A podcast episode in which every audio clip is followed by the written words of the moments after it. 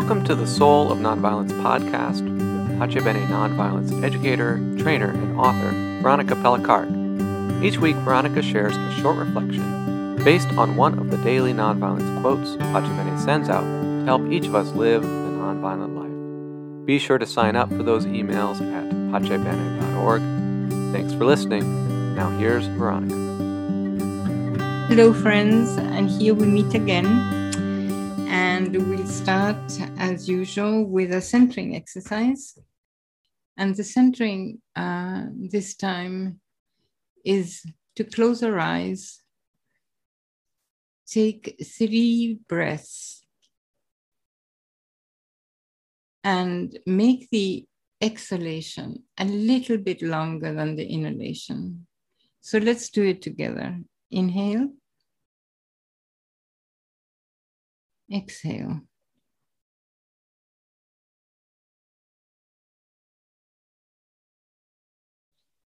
Inhale.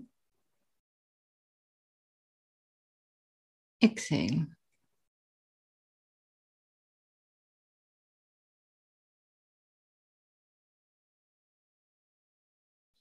Inhale.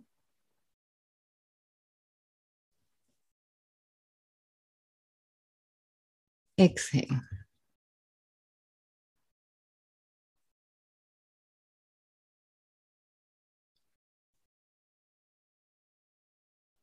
It is so important to learn to breathe properly. So, uh, one of the ways that helps is to make the exhalation longer than the inhalation and take it right the exhalation, empty completely the lungs by imagining that the air at the bottom of the belly is completely expelled.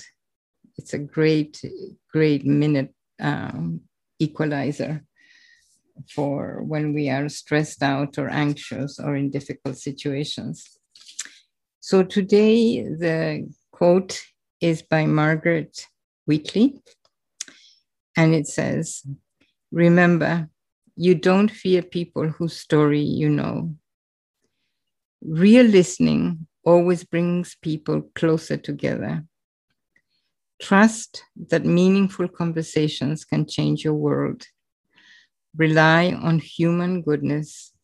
Stay together.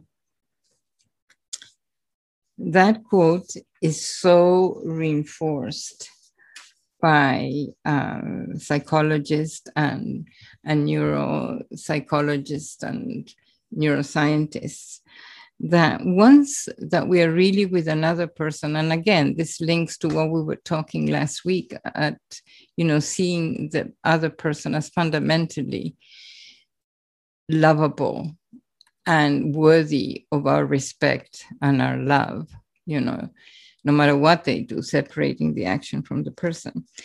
Um once we we do this and we truly listen to where the other person is coming from what connects us, our humanity, our being human together, is revealed. And there is evidence in all in over 500 studies that interacting face to face with an outgroup reduced prejudice 94% of the time. And this came out in the New York Times, and it it added, you won't get through to people until, until you've earned their trust. You're not likely to earn their trust until you meet them face to face and listen to their stories. So, this is exactly what Margaret Wheatley is saying here. By listening to another person's stories, the other person becomes more human, and we become also more human. It's a way, a two way street of rehumanizing our relationships. So many times we tell so many stories about other people in our heads as if they were objects, you know, in our heads, and, and we create these these judgments and these ideas about the other. And often, you know, it has little relationship to what the other person actually is. You know, it's just our conditioning playing out their stories and our conditioning um, creating images and judgments. So the invitation here is to really let go all of that and stay in this very clear space of just listening, the way we just listen to nature sometimes, and just listening to allow the other person to be revealed to us. Is this is a moment of revelation when the other person opens up and reveals themselves to us. And then we are surprised and we are awed at how close we feel to them, how, how dear they become when we hear their stories. It's a beautiful moment. It's a, it's a moment of, a very simple being human together and learning about acceptance, respect, honoring, and love. I don't know where I got this from, but it's it's part of a poem. The ear is only a petal that glows from the heart. When we hear each other, it all becomes a garden. So that's the reflection for today.